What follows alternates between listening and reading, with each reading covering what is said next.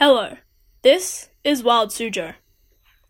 Today, we will be talking about the white rhino, also known as a square lipped rhino. The white rhino is the largest of the living rhino species, and is almost as large as the elephants.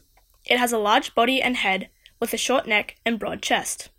It also has a small tail with bristles on the end. The white rhino also has a broad, straight mouth, which is why it's also called the square lipped rhino. The overall color of the white rhino ranges from a yellowish brown to a slate gray. There are two horn like growths on the snout, with one horn behind the first, larger horn. These horns are made entirely from keratin, the same material our hair and fingernails are made from.